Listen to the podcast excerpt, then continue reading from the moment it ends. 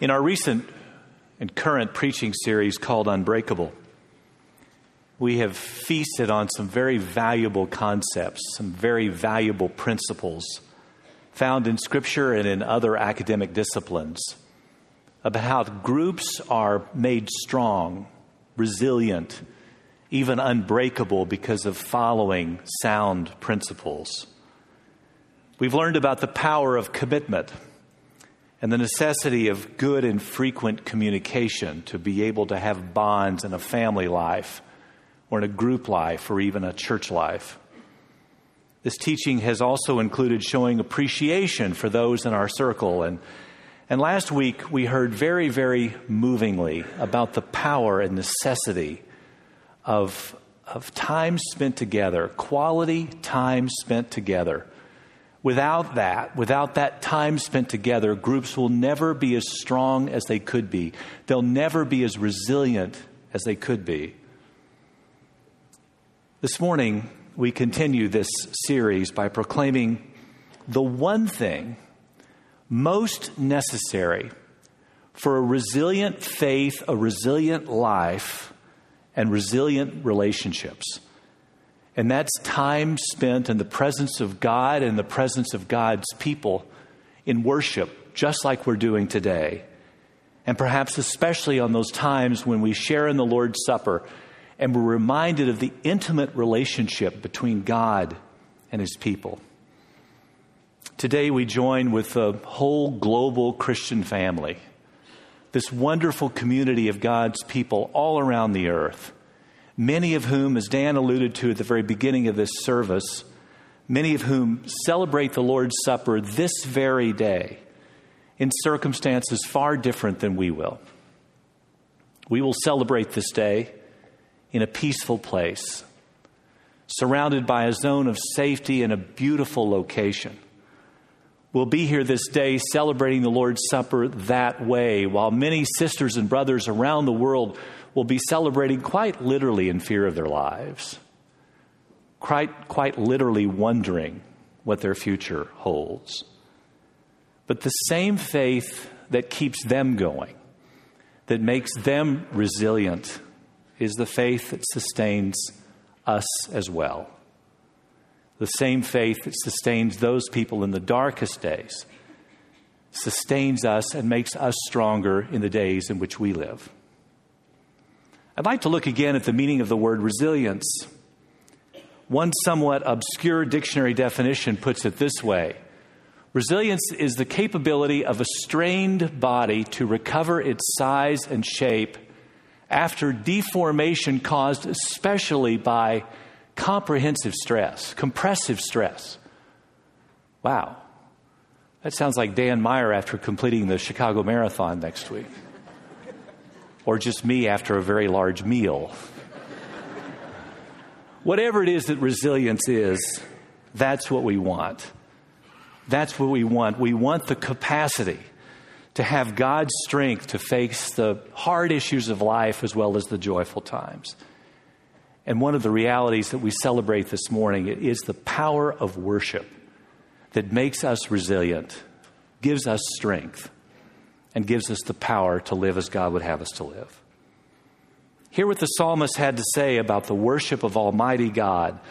One thing I ask of the Lord, that's what I seek that I may dwell in the house of the Lord all the days of my life, to gaze upon the beauty of the Lord, to seek him in his temple. For in the day of trouble, he will keep me safe in his dwelling. He will hide me in the shelter of his tabernacle and set me high upon a rock. Then my head will be exalted above the enemies who surround me. At his tabernacle will I sacrifice with shouts of joy. I will sing and make music to the Lord. Hear my voice when I call, O Lord. Be merciful to me and answer me. My heart says of you, Seek his face. Your face, Lord, will I seek. Obviously, when we use human language to describe seeking the face of God, we are not saying that this morning we will see God's face what the psalmist is reminding us of is that we will not see his face per se, but we will be in his presence. We will be close to him. we can be drawn into his very presence. We can gaze on the beauty of his holiness. He is the one whom we seek this morning. We can experience his presence today. We experience his presence in a lot of ways. We'll experience it differently. There was once a little boy who wanted to meet God. He knew it was a long trip to where God lives, so he packed his suitcase with Twinkies and a six pack of root beer. There's a healthy meal. And he started his journey. When he had gone about three blocks, he met an elderly woman. She was sitting in the park just staring at some pigeons. The boy sat down next to her and opened his suitcase. He was about to take a drink from his root beer when he noticed the older woman looked hungry, so he offered her a Twinkie. She gratefully accepted it and smiled at him.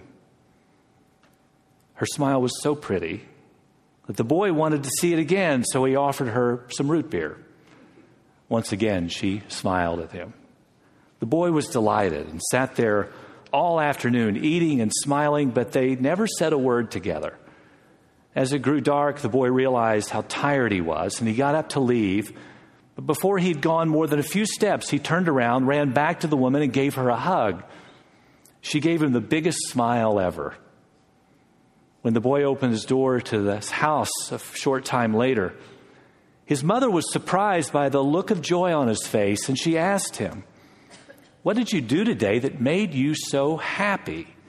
He replied, I had lunch with God. But before his mother could respond, he added, You know what? She's got the most beautiful smile I've ever seen. Meanwhile, the woman, also radiant with joy, returned to her home. Her son was stunned by the look of peace on her face, and he asked, Mother, what did you do today that made you so happy? She replied, Ate Twinkies in the park with God. But before her son responded, she added, You know, he's much younger than I thought. Maybe God has some surprises in mind for us this morning. As we meet Him, as we gaze upon His presence, as we discover more of who He is. In Revelation 3:20, a verse we often hear in several different contexts, but usually it's about the beginning point of a relationship with Christ. It is that, but it's also more. Hear the words from Revelation 3:20 in a slightly new way. Listen, I stand at the door knocking. If you hear my voice and open the door, I will come to you and I will eat with you and you with me. That's what we do this morning together. Rowan Williams, the former Archbishop of Canterbury, says it simply and well in his book, Being Christian. Jesus, he reminds us, wants our company, and all of us are welcome guests at his table.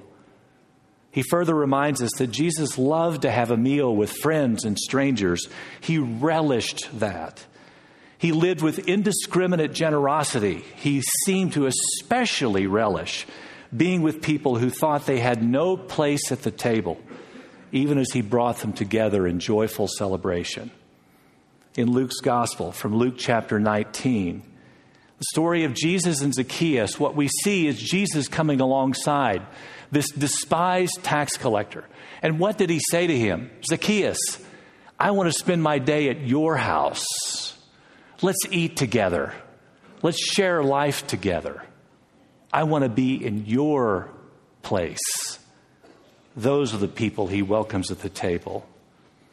And in Luke's sequel, in Acts, we read from Acts chapter 10, verse 41 that the first followers of Jesus in the days of the early church frequently referred to the reality of the risen Christ as they identified themselves as the witnesses who ate and drank with him as he rose after he rose from the dead.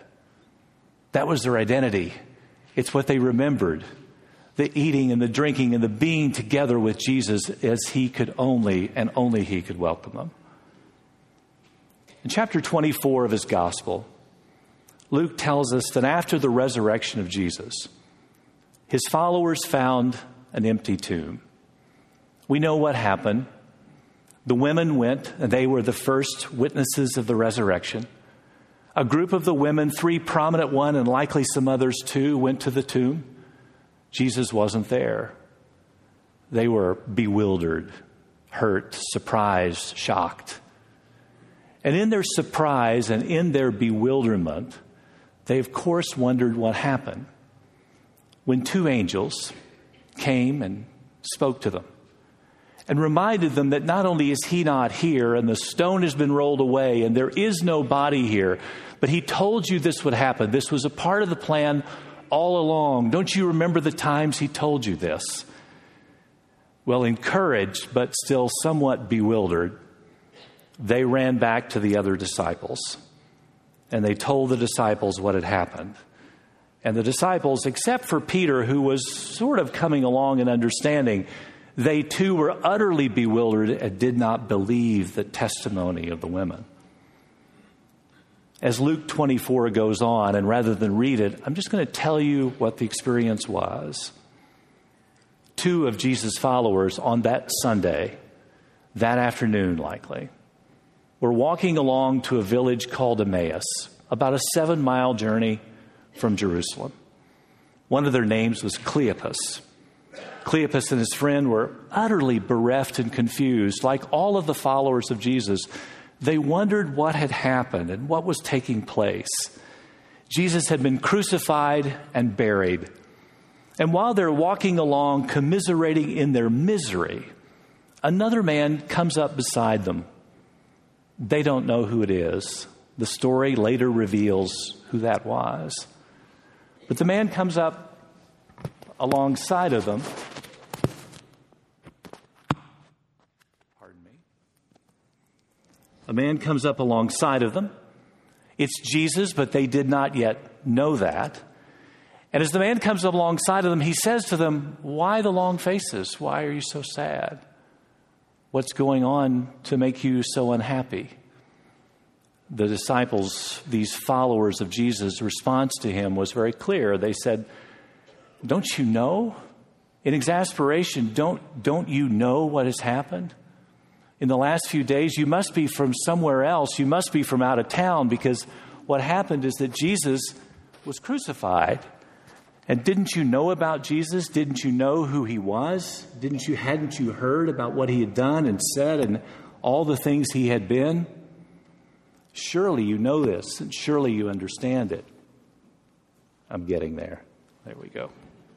Surely you know and understand all the things that he did and said, and they've killed him. He's gone.